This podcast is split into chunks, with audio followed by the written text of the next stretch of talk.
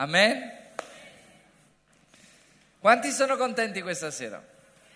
Eh, siamo contenti di essere qua in un luogo fresco e crediamo che saranno tempi di refrigerio. Oh, due, due giorni in Svizzera dicono che non ha mai fatto caldo così.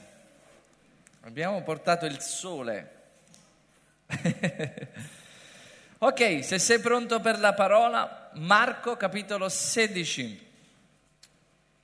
Il versetto, vorrei leggere un solo versetto, versetto 12. Marco capitolo 16, versetto 12 e poi preghiamo. Anche la riunione di prima, quella delle 17.30, è stata una riunione straordinaria con il pastore Giovanni che ha predicato di qualcosa di così importante, un cuore nuovo. Adesso parliamo di qualche altra cosa nuovo, ma sempre nuovo. Eh. Un solo versetto, dice così la parola di Dio, benedetta è la parola di Dio, preziosa è la parola di Dio. E dice così, dopo queste cose apparve Gesù in altra forma. Puoi ripetere con me in altra forma? A due di loro i discepoli sulla via di Maus che erano in cammino verso la campagna. Preghiamo. Il titolo di questo messaggio è Un corpo, il corpo nuovo di Gesù, il nuovo corpo di Gesù. Apparve in un'altra forma e questa sera vedremo il nuovo corpo di Gesù. Spirito Santo, abbiamo bisogno della tua presenza abbiamo bisogno della tua parola, ci dilettiamo nella tua parola. La tua parola è una lampada sul nostro piede, una luce sul nostro cammino. La tua parola ci dirige, la tua parola ci corregge, la tua parola è preziosa, vale più dell'oro fino. E la tua parola dichiara che noi siamo più contenti della tua parola come se possedessimo tutte le ricchezze, perché la tua parola è la nostra ricchezza. La tua parola ci dà saggezza, la tua parola dichiara che la tua parola ci dà più saggezza degli anziani. Noi meditiamo sulla tua parola, la tua parola ci vivifica, la tua parola compirà la tua opera in noi, Padre. E benedetta è la tua parola nel nome di Gesù. Amen.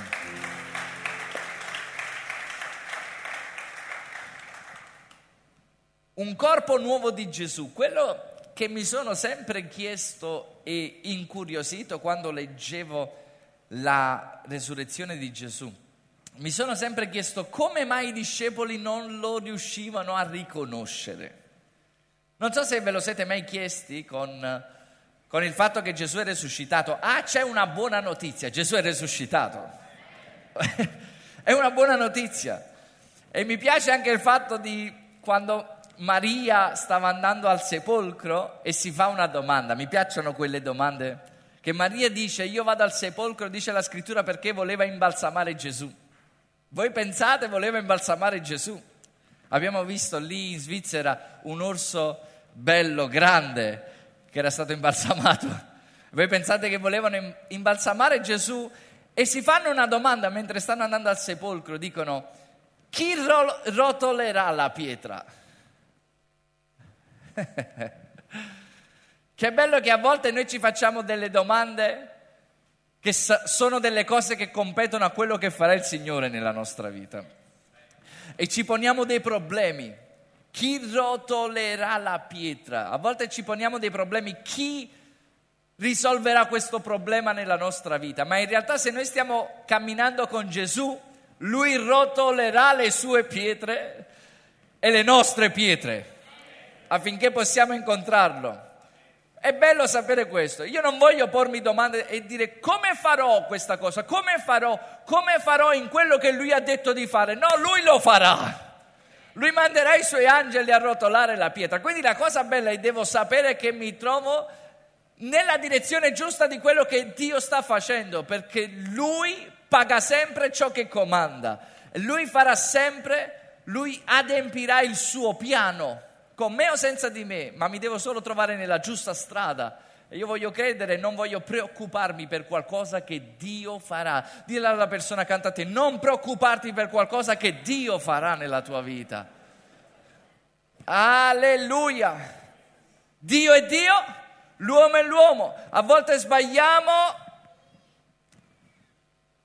i ruoli. Noi ci pensiamo che facciamo noi Dio, ma noi dobbiamo far fare a Dio Dio. Quanti sanno che Dio fa bene il suo mestiere? Se solo lo rendiamo partecipe nella nostra vita. E Gesù è risuscitato. La più bella notizia che possiamo ascoltare, quella tomba è vuota, Gesù è vivo. È la più bella notizia che noi possiamo ascoltare. La nostra fede è basata sulla resurrezione di Gesù, sulla resurrezione di, di Gesù uomo. E mi sono sempre chiesto come mai non lo riuscivano a vedere. Ora io so che se mi tolgo gli occhiali, lì non vedo. Ma qua vedo degli alberi che si muovono. Ma riesco a vedere più o meno ma mi sono sempre chiesto come mai i discepoli non riuscivano a conoscere Gesù. Gesù è apparso più di otto volte, fra otto volte circa è apparso dopo la resurrezione e non lo conoscevano. Perciò mi sono sempre chiesto come mai non lo conoscevano, come mai non riuscivano a riconoscere Gesù. E il Signore mi ha risposto in questo, che Gesù aveva un nuovo corpo perché dalla prima della morte e della venuta di Gesù l'uomo conosceva il Dio, il Dio altissimo, il Dio che dovevi alzare gli occhi, il Dio che avevi comunione che era nei cieli, il Dio lontano, il Dio verticale. E da quel momento in poi uno lo conosceva così, ma quando è venuto Gesù, Gesù è venuto a presentarci il Dio attraverso un uomo, l'Iddio attraverso un bambino, l'Iddio orizzontale, che da quel momento in poi non dovevamo più conoscere un Dio lontano, ma un Dio incarnato, un Dio vicino. Perciò quando Gesù resuscita da quel momento in poi, Gesù vuole rivelarsi alla Chiesa in un nuovo corpo, vuole rivelarsi ai discepoli in un nuovo corpo e questo corpo sarà l'uomo che ha ricevuto lo Spirito Santo. Ora cercherò di essere sempre più chiaro e possibile. Il problema che stiamo vivendo è che viviamo in un cristianesimo di individualismo. Crediamo in un cristianesimo che vogliamo Gesù e non vogliamo gli altri. Viviamo in un cristianesimo che diciamo nella maggioranza credo in Dio e non nella Chiesa. Siete con me? Questa è una delle frasi che sentiamo più spesso. Io credo in Dio ma non nella Chiesa. Ma siamo qua questa sera con la rivelazione dello Spirito Santo per comprendere che Gesù si rivelerà solo attraverso un corpo nuovo e questo corpo nuovo si chiama Ecclesia, si chiama Chiesa, si chiama tu, ti chiami tu ed io, che siamo il corpo nuovo di Cristo. Lui non è risuscitato con il vecchio corpo, perciò i discepoli non lo riuscivano a riconoscere, ma aveva un nuovo corpo, aveva fatto dei due corpi, quello giudeo, quello dei gentili, un nuovo corpo. E questo nuovo corpo oggi noi lo dobbiamo riconoscere attraverso il fratello. Perché dice il Signore, non puoi dire di riconoscere me e di odiare il fratello e di non lo riconoscere. Se tu non ami il fratello che accanto a te, non amerai neanche Dio. Il punto è questo, è che in passato si conosceva un Dio alto, ma oggi c'è qualcosa che deve cambiare nella nostra teologia, di, di, pensare a se stessi, di pensare a noi stessi e di non pensare agli altri. Noi vediamo gli altri come ostacoli nella nostra vita. Noi vediamo gli altri come minacce. Noi vediamo gli altri al massimo come opportunità dove possiamo appenderci per arrivare da qualche parte. E Dio dice no, no, no, se tu vuoi conoscere me, è vero che tu avrai un incontro spirituale, ognuno di noi il Vangelo inizia con una voce e ognuno di noi ha avuto un incontro con Gesù perché una voce ha parlato. Ognuno di noi ha avuto un incontro con Gesù perché qualcuno ci ha indicato Gesù. Ognuno di noi ha avuto il suo Giovanni Battista. Chi è stato il tuo Giovanni Battista? Tua nonna?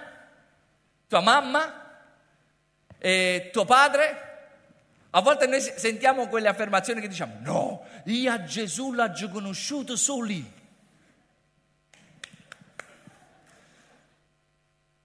Nessuno può conoscere Gesù da solo? Perfino l'Apostolo Paolo, quando ha incontrato Gesù, che non gli ha detto, quando l'ha incontrato, lui stava andando a prendere i cristiani, li stava legando, li portava con sé, era un terrorista, aveva ucciso già cristiani. E quando ha incontrato Gesù, Gesù non gli ha detto, per favore Paolo, ricevimi nel tuo cuore come Salvatore. No, gli è apparso, Paolo è andato a terra, gli ha detto Paolo, Saulo, Saulo, perché mi perseguiti? Io e la Chiesa siamo una sola cosa? E Paolo dice le due domande più importanti del mondo, della vita dell'uomo, che dice chi sei tu Signore? Che domanda intelligente. E cosa vuoi che io faccia? Tutta la nostra vita si racchiude in queste due domande. Chi sei tu Signore? E cosa vuoi che io faccia? Conoscere Dio e conoscere il mio proposito. E quando Gesù ha detto vai a Damasco, e quando lui è andato a Damasco, aveva gli occhi chiusi perché anche se aveva avuto un incontro con il Signore, i suoi occhi erano chiusi, ma sono stati aperti quando è andato un uomo di nome Anania. E quando è andato la Chiesa, quando è andato un uomo di nome Anania, i suoi occhi si sono aperti perché noi possiamo conoscere la voce, ma conosceremo sempre il Signore attraverso un nuovo corpo e quel corpo si chiama Ecclesia. E io gli farei un altro applauso al Signore.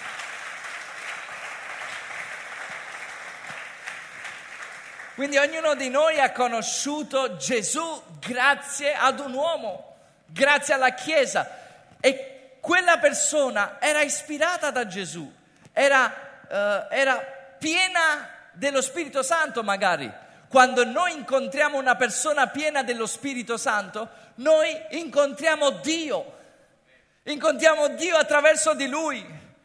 Non c'è un altro modo per la salvezza. È piaciuto a Dio di dare la salvezza attraverso la follia della predicazione. E come si convertiranno se non c'è chi predica?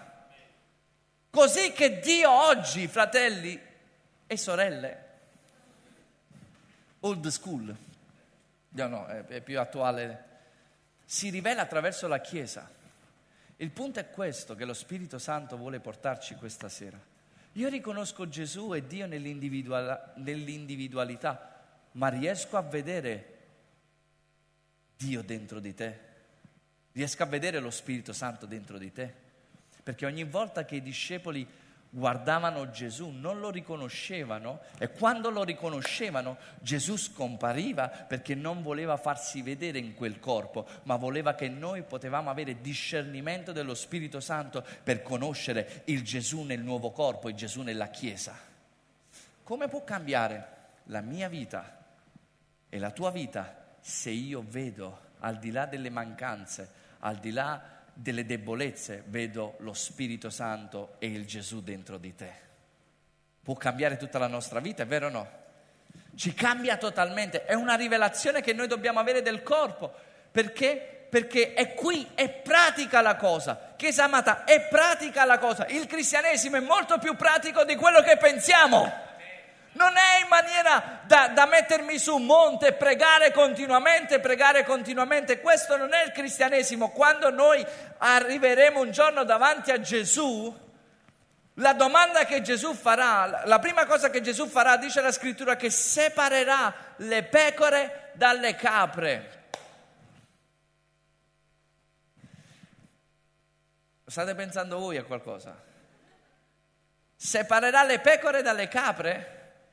E dirà a, a, alle capre, allontanatevi da me, io ebbi fame, non mi avete dato da mangiare, ebbi sete, non mi avete dato da bere, ero nudo e non mi avete rivestito. E loro diranno, ma quando? E, e Gesù dirà, non mi avete conosciuto nel nuovo corpo, perché chi lo ha fatto a questi minimi lo ha fatto a me. Tu conoscevi un Gesù teologo, di teologia, ma non conoscevi un Gesù nel nuovo corpo, nella nuova resurrezione. Chiunque lo fa a questi minimi lo fa a me. E poi dirà agli altri, alle pecore, eh, eh, sì, alle pecore, dirà, voi mi avete dato da mangiare, mi avete dato da bere, mi avete dato dei vestiti. E loro diranno sempre, ma quando? Perché io questi gesti li ho fatti a Paolo, io questi gesti li ho fatti a Marco, io questi gesti li ho fatti a Giovanni. E, e Gesù dirà, chiunque l'avrà fatto a questi minimi l'avrà fatto a me, perché io e la Ecclesia siamo una sola cosa, è il nuovo corpo di Cristo.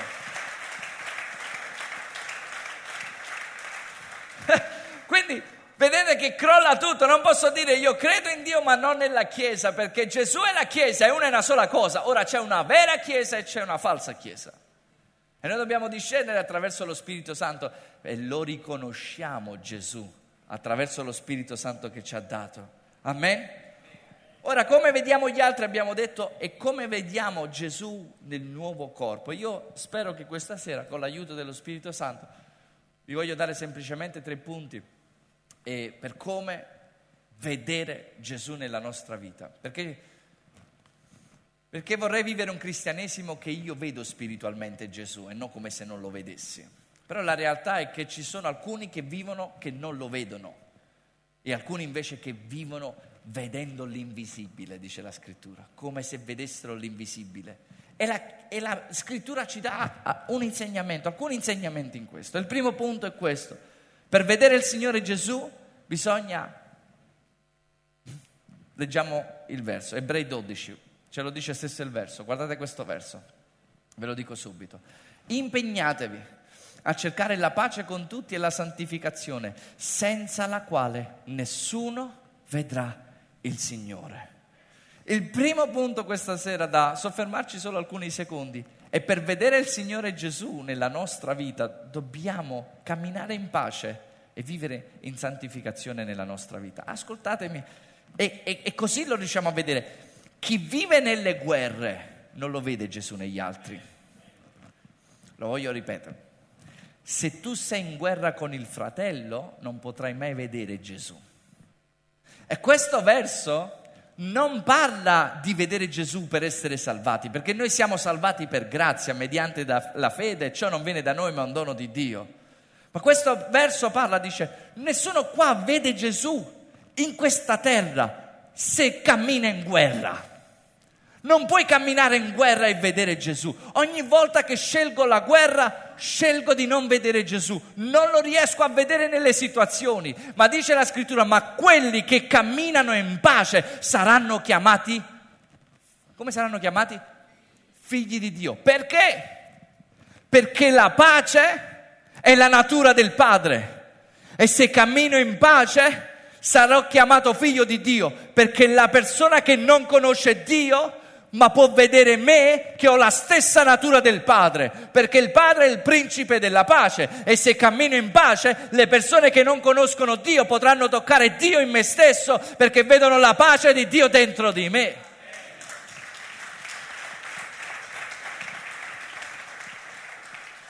Chiesa amata, non ci sarà un altro modo affinché le persone siano salvate se non attraverso la pace di Dio che è dentro di noi.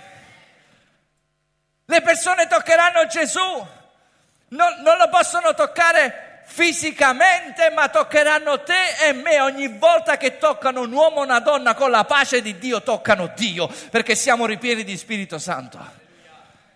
E non è vero che quando ci siamo trovati con persone che potevano stare nella tempesta, potevano vivere tutto quello che hanno vissuto, ma avevano pace dentro, toccavamo Dio. Quest'uomo ha una pace che è soprannaturale, ha Dio dentro. E ogni volta che noi vediamo un uomo che cammina in pace, noi tocchiamo Dio. E il punto è proprio questo, quanta responsabilità abbiamo come figli di Dio di essere il suo corpo, il suo corpo, il suo corpo dove Gesù e, e la scrittura attraverso lo Spirito Santo ci invita, ci sprona a dire rinfrancate le mani cadenti, quelle mani che non fanno niente. Quelle mani che non fanno niente, dice il Signore, non sono le mani del mio corpo, perché le mie mani stanno continuando ad operare. E quanti questa sera dicono, Signore, voglio essere parte della tua mano per operare con quello che tu stai operando. Chiesa amata, c'è qualcosa che Dio ha al cuore, è la salvezza di ogni anima, che tutti possano conoscere Gesù. E noi dobbiamo fare la nostra parte. Dillo alla persona cantante, fai la tua parte, fai la tua parte. Dai, dai, dai, imponi le mani un po' più veloce.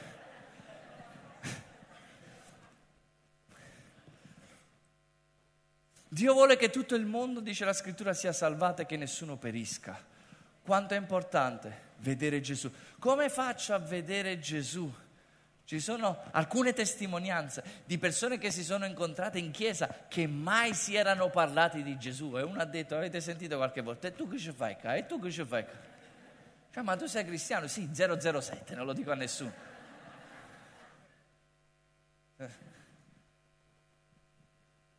E Dio dice, forse quello che canta a te non leggerà mai la Bibbia, l'unica Bibbia che leggerai è la tua vita.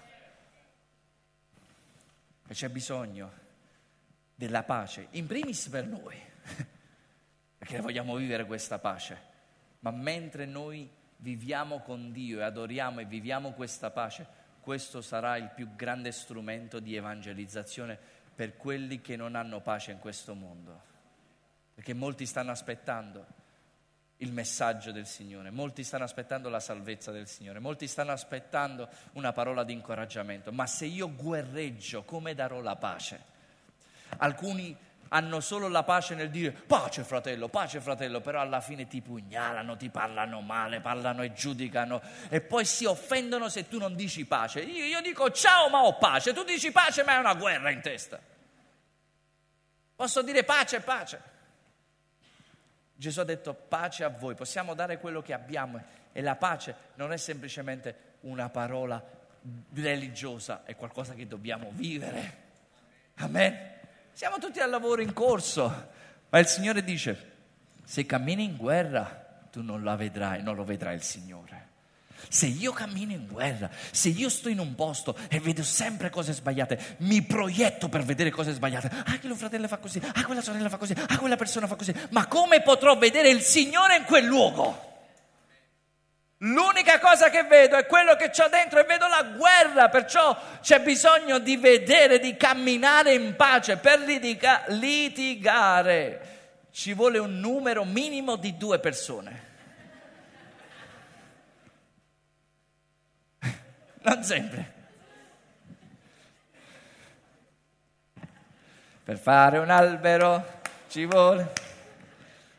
Quindi possiamo scegliere di non litigare.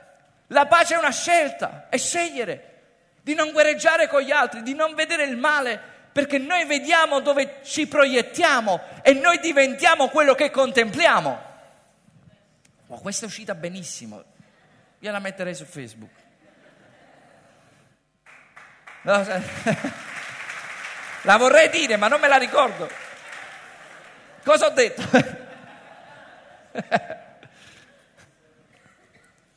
Noi andiamo in un luogo e diciamo non lo vediamo il Signore. Ho visto dei fratelli andare in chiesa e giudicare chiunque, giudicare davanti, giudicare. E come lo vedi il Signore?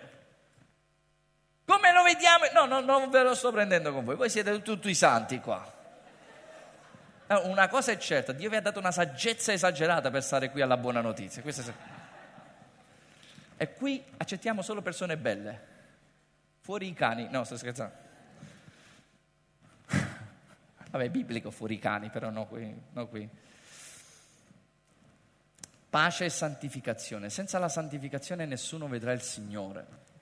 Tutto quello che vogliamo fare nella nostra vita è camminare vedendo il Signore. E non c'è niente più, di più straordinario. C'era un canto nel passato che faceva Vedo il Signore, vedo il Signore. Una delle cose che si deve risvegliare nella Chiesa è il desiderio di vedere il Signore. Faceva questo canto, vedo il Signore, ve lo canto, ve lo canto, ve lo canto. Vedo il Signore, i miei occhi han visto il Re, l'agnello che morì.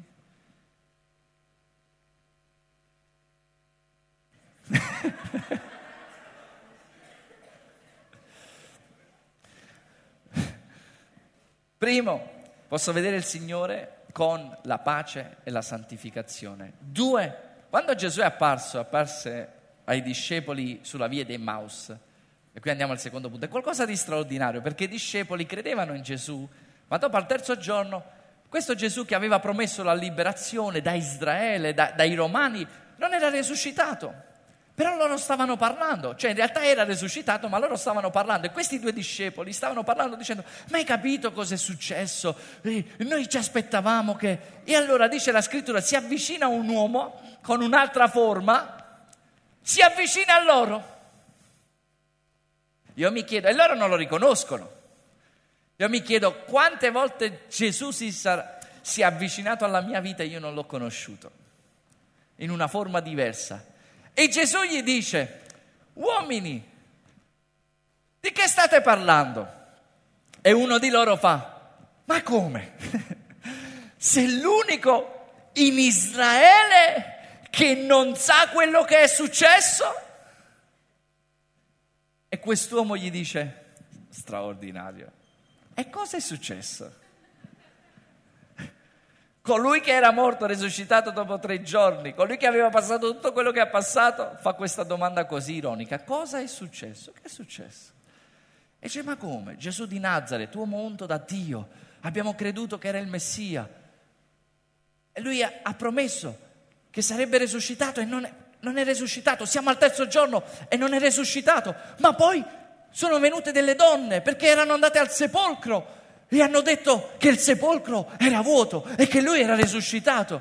E poi lo hanno detto ai discepoli, ma noi siamo qua e, e non ci credevano. E la, e, e la scrittura dice che quest'uomo disse, oh insensati a credere alle scritture, a tutto quello che doveva accadere. Non doveva il Messia, il Cristo, soffrire tutto quello che ha sofferto per adempiere le scritture. E dice la parola partendo Luca 24, 26 a 32, partendo, vediamo, leggiamolo, partendo, se ce l'abbiamo lo prendiamo. Allora Gesù disse loro, o insensati e lenti di cuore nel credere a tutte le cose che i profeti hanno dette, non doveva il Cristo soffrire tutto ciò, che, tutto, tutto ciò ed entrare nella sua gloria? Andiamo avanti. E cominciando da Mosè e da tutti i profeti spiegò loro in tutte le scritture le cose che lo riguardavano. Quando si furono avvicinati al villaggio dove stavano andando, egli, se, egli fece come se volesse proseguire lontano, ma loro dissero, essi lo trattennero dicendo rimani con noi perché si fa sera e il giorno sta ormai per finire. Ed egli entrò per rimanere con loro. Quando fu a tavola con loro, prese il pane, lo benedisse, lo spezzò e lo diede loro. E guardate cosa succede. Allora i loro occhi furono si aprirono e lo riconobbero e il maestro era Gesù, era colui che era risuscitato finalmente, allora è lui, ma egli scomparve alla loro vista. Ed essi dissero l'un l'altro, non sentivamo forse ardere il cuore dentro di noi mentre egli parlava per la via e ci spiegava le scritture? E alzatosi in quello stesso momento, tornarono a Gerusalemme. Si fecero 11 km andate e 11 km a ritornare, di notte, perché quando abbiamo la parola del Signore abbiamo forza, camminarono e ritornarono per andarlo a dire e dire il Signore è veramente risorto ed è apparso a Simone. Il secondo modo per vedere il Signore, e ce lo insegna qua stesso Gesù, è attraverso le scritture. Non lo possiamo vedere in un altro modo se non attraverso le scritture. Gesù poteva dire, risuscitato in, nuovo, in un nuovo corpo, poteva dire, toccatemi, sono risuscitato, sono Gesù. Ma lui dice, vuoi vedermi? No, da questo momento in poi dalla mia resurrezione. È importante, Chiesa, che tu mi vedi attraverso la scrittura. E partendo da Mosè gli parlava di tutte le cose che lo riguardavano attraverso la scrittura. E io sono qua per dirti questa sera, Chiesa amata, che attraverso la scrittura noi conosciamo e vediamo il nostro Signore Gesù. Ma sono qua per dirti che la domenica non basta e non basta un versetto per dire, per farmi impattare, un versetto che deve impattare la mia vita, così non funziona la scrittura. Non ho bisogno di un versetto che mi impatta, ho bisogno, e ascolta queste parole, di una relazione con la Bibbia. Non di un versetto che mi impatta. Pane della vita. Fammi vedere cosa esce, cosa esce. Gesù, Giuda si suicidò.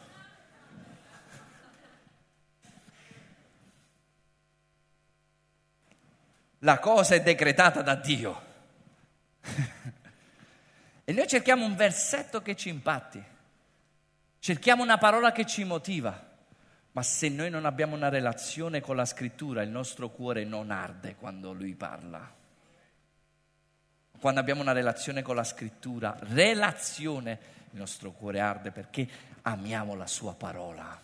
E dice la scrittura, stesso la scrittura parla di sé, anche Luca 24, 44, 47 dice così. Guardate qua queste scritture. Ancora Gesù apparve agli apostoli dopo ai, discepoli sulla via del Maus e dice, poi disse loro queste cose. Queste sono le cose che io vi dicevo quando ero ancora con voi, che si dovevano compiere tutte le cose scritte di me nella legge di Mosè, nei profeti e nei salmi. Domanda, quale era la Bibbia di Gesù? L'ha detto, Antico Testamento, era la Bibbia di Gesù.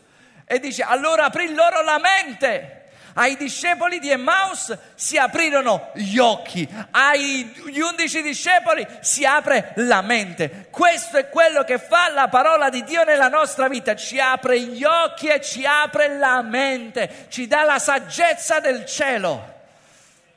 Vediamo Gesù in una maniera straordinaria ma avere una relazione, non a dire Signore mi devi parlare e apro la Bibbia così, no, ho mentre io leggo e ho una relazione con la Bibbia, conosco il suo spirito e questo spirito mi trasforma.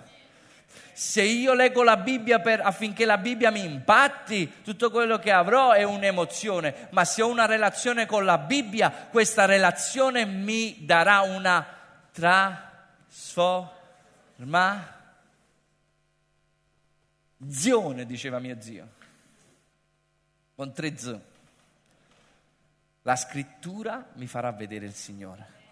Dice così secondo Samuele, secondo scusate Timoteo, guardate qua questi versi, e, e andiamo verso la discesa di questo atterraggio, che a volte può essere turbolento, e ci fanno atterrare a Roma.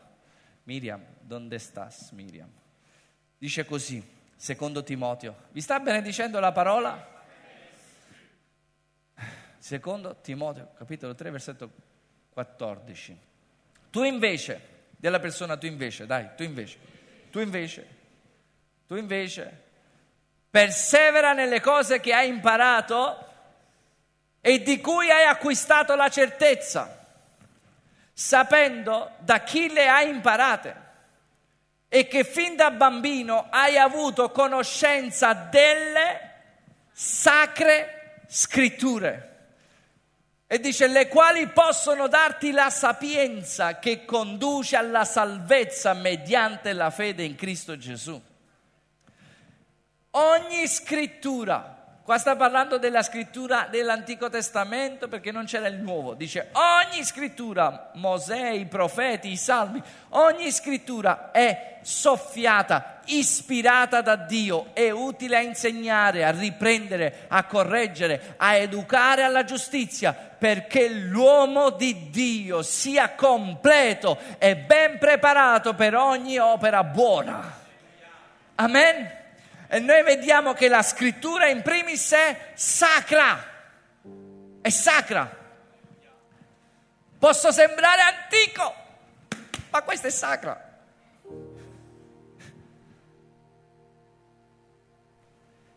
È qualcosa di straordinario che il Signore ci ha lasciato. Chissà fino a quando ancora avremo la parola di Dio.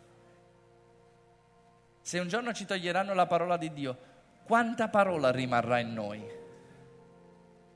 Quale relazione abbiamo? Ho ricevuto lo Spirito del Signore continuamente attraverso la parola ogni volta che mi svegliavo di mattina, andavo su quella sedia che era fuori al balcone, mi mettevo al solito posto, solito caffè, solita sedia e leggevo continuamente, per ore leggevo, leggevo. Non cercavo non cercavo un messaggio, non cercavo un, versetto per impattare, cer- una, ho una relazione, cerco una relazione con il, cerco di capire lo spirito, cerco di capire il cuore, cerco di vedere Gesù in ogni scrittura. E la parola è sacra. E c'è bisogno, Chiesa amata, in un tempo in cui si amano, si amano Ser- ci sono alcuni sermoni che sono così perfetti, così perfetti che manca solo la parola di Dio. Hanno tutti gli esempi straordinari, hanno tutte storie da raccontare, tutte storie per attrarre tutta attenzione, tutto quello che hanno è un'attenzione e niente più. Ma questa è quella che cambia la nostra vita. E, e, non solo qua, qua può, in questo momento ci può venire fame, in questo momento si possono aprire gli occhi e dire aspetta, la mia vita dipende dalla parola viva di Dio, dal rema, perché mentre leggiamo, mentre leggiamo, mentre leggiamo, arriva alle parole precise per la nostra vita. Non arriva così, ma arriva mentre leggiamo, mentre leggiamo, mentre leggiamo. Un giorno leggevo, leggevo, leggevo e sentii una voce dello Spirito Santo di quello che avevo letto. E se tu credi in me, fiumi di acqua viva scorgeranno da dentro. Wow, quindi non è scritto solo qua, è scritto nel mio cuore attraverso una relazione con la parola viva. La parola è viva, la parola prende carne nella nostra vita. Cielo e terra passerà, la sua parola non passerà mai. Tutto ciò di cui abbiamo bisogno è di una parola di Dio. Si può venire l'inferno, può venire chiunque, possono venire uomini, eserciti. Il salmista diceva, non temerò miriadi di gente perché io spero e credo nella tua parola. Quanto è potente la sua parola, quanto è meravigliosa la sua parola, quanto è preziosa la sua parola. Davide diceva, io gioisco nella tua parola come se possedessi tutte le ricchezze. E lui diceva, loro gioiscono per, per lo stipendio che hanno ricevuto, io gioisco per la parola che tu mi hai dato. Vale più di ogni ricchezza. Gesù ha vissuto, Gesù è la parola. E Gesù ci ha insegnato che al diavolo non si vince con i nostri pensieri, al diavolo si vince con sta scritto, sta scritto, sta scritto, sta scritto, sta scritto, sta scritto, sta scritto, sta scritto, sta scritto, sta scritto. E il diavolo non teme me, il diavolo teme la sua parola dentro di me, sta scritto, sta scritto, sta scritto. Il diavolo non teme un uomo, il diavolo teme un uomo ripieno della parola, perché un uomo ripieno della parola è un uomo incarnato della parola, è la parola incarnata che avrà il suo effetto. Quando, volte, quando andavo a lavorare parlavo sempre di Gesù, lo facevo a volte anche in una maniera... E c'era un collega che mi disse, ogni volta che parlavo, lo facevo un po' ancora old school, però il Signore apprezzava il cuore, penso. E ogni volta che parlavo, questo fratello dice, ma tu quando parli dici sempre la parola dice, la parola dice, la parola dice. E io ho detto sì, perché la parola dice. E questo fratello dice, ma, ma, no, ma chi, no, non era fratello, ma è diventato fratello. No, non lo so se adesso è cugino. Io ho fatto la mia parte. Come ricevette Gesù? Eravamo in macchina, stavo predicando il Vangelo, eravamo in un giorno, era uno dei, dei primi giorni che stavamo vendendo, vendevamo aspirapolvere per fare un po' di pubblicità. Ding dong, folletto. Quanti no, quanti voi sapete e mi ricordo, era uno dei primi giorni, stavamo lì a tavola, c'era una signora e iniziai a parlare di Gesù a quella signora. Quella signora era toccata, piangeva. E questo collega mi guardava a fianco e poi mi disse, mentre lei piangeva, disse, Umberto, se tu vendi così... e io, ho detto, non funziona, non è, stai, stai miscando le carte, non funziona così. Eravamo in macchina, lui era toccato e io gli dissi, tu vuoi conoscere Gesù? Lui mi disse, come posso conoscere Gesù? Eh, mi sbilanciai troppo, ma mi sbilanciai, però il Signore a volte ama anche questo, quella pazzia. Io gli dissi, se tu fai una preghiera, se tu chiedi la presenza dello Spirito Santo, io prego, lo Spirito Santo ti riempirà proprio in questo momento. Eravamo in macchina e lui disse, va bene, facciamolo. Chiudi gli occhi, pregammo pregammo e la presenza dello Spirito Santo lo toccò. iniziò a piangere e ricevette il Signore. Tutte le conversioni che il Signore ha portato nel mio cammino in cui mi ha usato non erano mai conversioni di strada, erano conversioni in cui le persone potevano toccarmi. Erano relazioni. Il mondo si convertirà attraverso relazioni. Io vi mando nel mondo. Voi non siete del mondo, ma io vi mando nel mondo. Voi siete la luce, voi siete il sale. E questo ha effetto, il sale ha effetto solo se va toccato, se tocca. Il lievito ha effetto solo se è dentro. E la Chiesa non deve lasciarsi influenzare, la Chiesa deve influenzare. A volte il nemico vuole intimidirti sul posto di lavoro che non puoi parlare, vuole, vuole, vuole, all'inizio è normale, all'inizio, all'inizio ti dirà non loco è venuto prevete.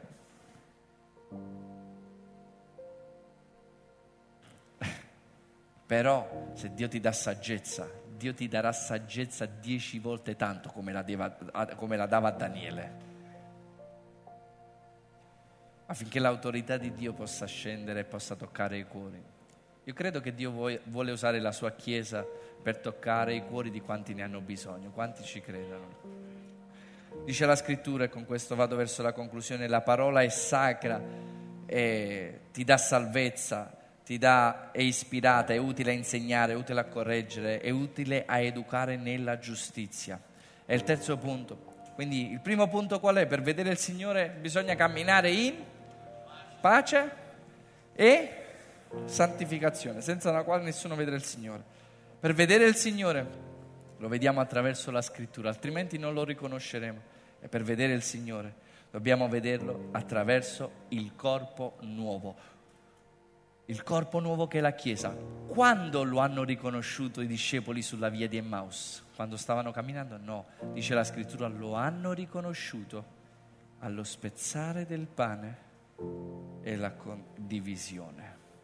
Dice il Signore, se voi vi amate gli uni gli altri, se voi spezzate il pane, se voi mangiate dallo stesso pane, se voi conoscete che il pane che c'è dentro di me è il pane che è dentro di te, se voi vi amate, le persone riconosceranno che Dio è in mezzo a voi. Dio lo si può toccare attraverso un corpo che si ama, quando c'è la condivisione e l'amore vero, Dio è in mezzo a noi manifestato e le persone si convertono al Signore. Le persone lo vedono veramente. E non è vero che quando le persone invece vedono non l'amore, iniziano a giudicare, iniziano a bestemmiare Dio, iniziano a dire ah ma lui va in chiesa e fa queste cose, ah ma lui perché? Perché non vedono l'amore attraverso di noi. Ora c'è chi invece vive una vita di giudizio, ma noi lasciamo queste cose, ma per quanto noi dovremmo vedere il corpo in una nuova maniera, vedere Gesù. E io questa sera vorrei solo pregare con voi dicendo, Signore, aiutami a vedere Gesù in ognuno di loro. Aiutami a vedere Gesù. Aiutami a vedere te. Perché? Perché quello stesso pane che è morto per me, è stato spezzato per me, è stato dato per te. Facciamo parte di un solo corpo quando vedo che quel pane che è stato dato per te viene dato per me, c'è qualcosa di grande che ci unisce. Io tocco Dio attraverso di te. Quante volte ci siamo trovati a parlare di Gesù e quel Gesù che abbiamo letto sulla via di Emmaus, quando noi parliamo con i fratelli, eravamo confusi prima della chiacchiera, eravamo senza una guida e parlando di Gesù ci è venuta un'illuminazione. All'improvviso sapevamo quello che dovevamo fare, ma prima di parlare di Gesù con quel fratello non lo sapevamo. Perché? Perché in quella chiacchierata di Gesù, Gesù si è presentato e si è rivelato attraverso la parola e ci ha aperto gli occhi.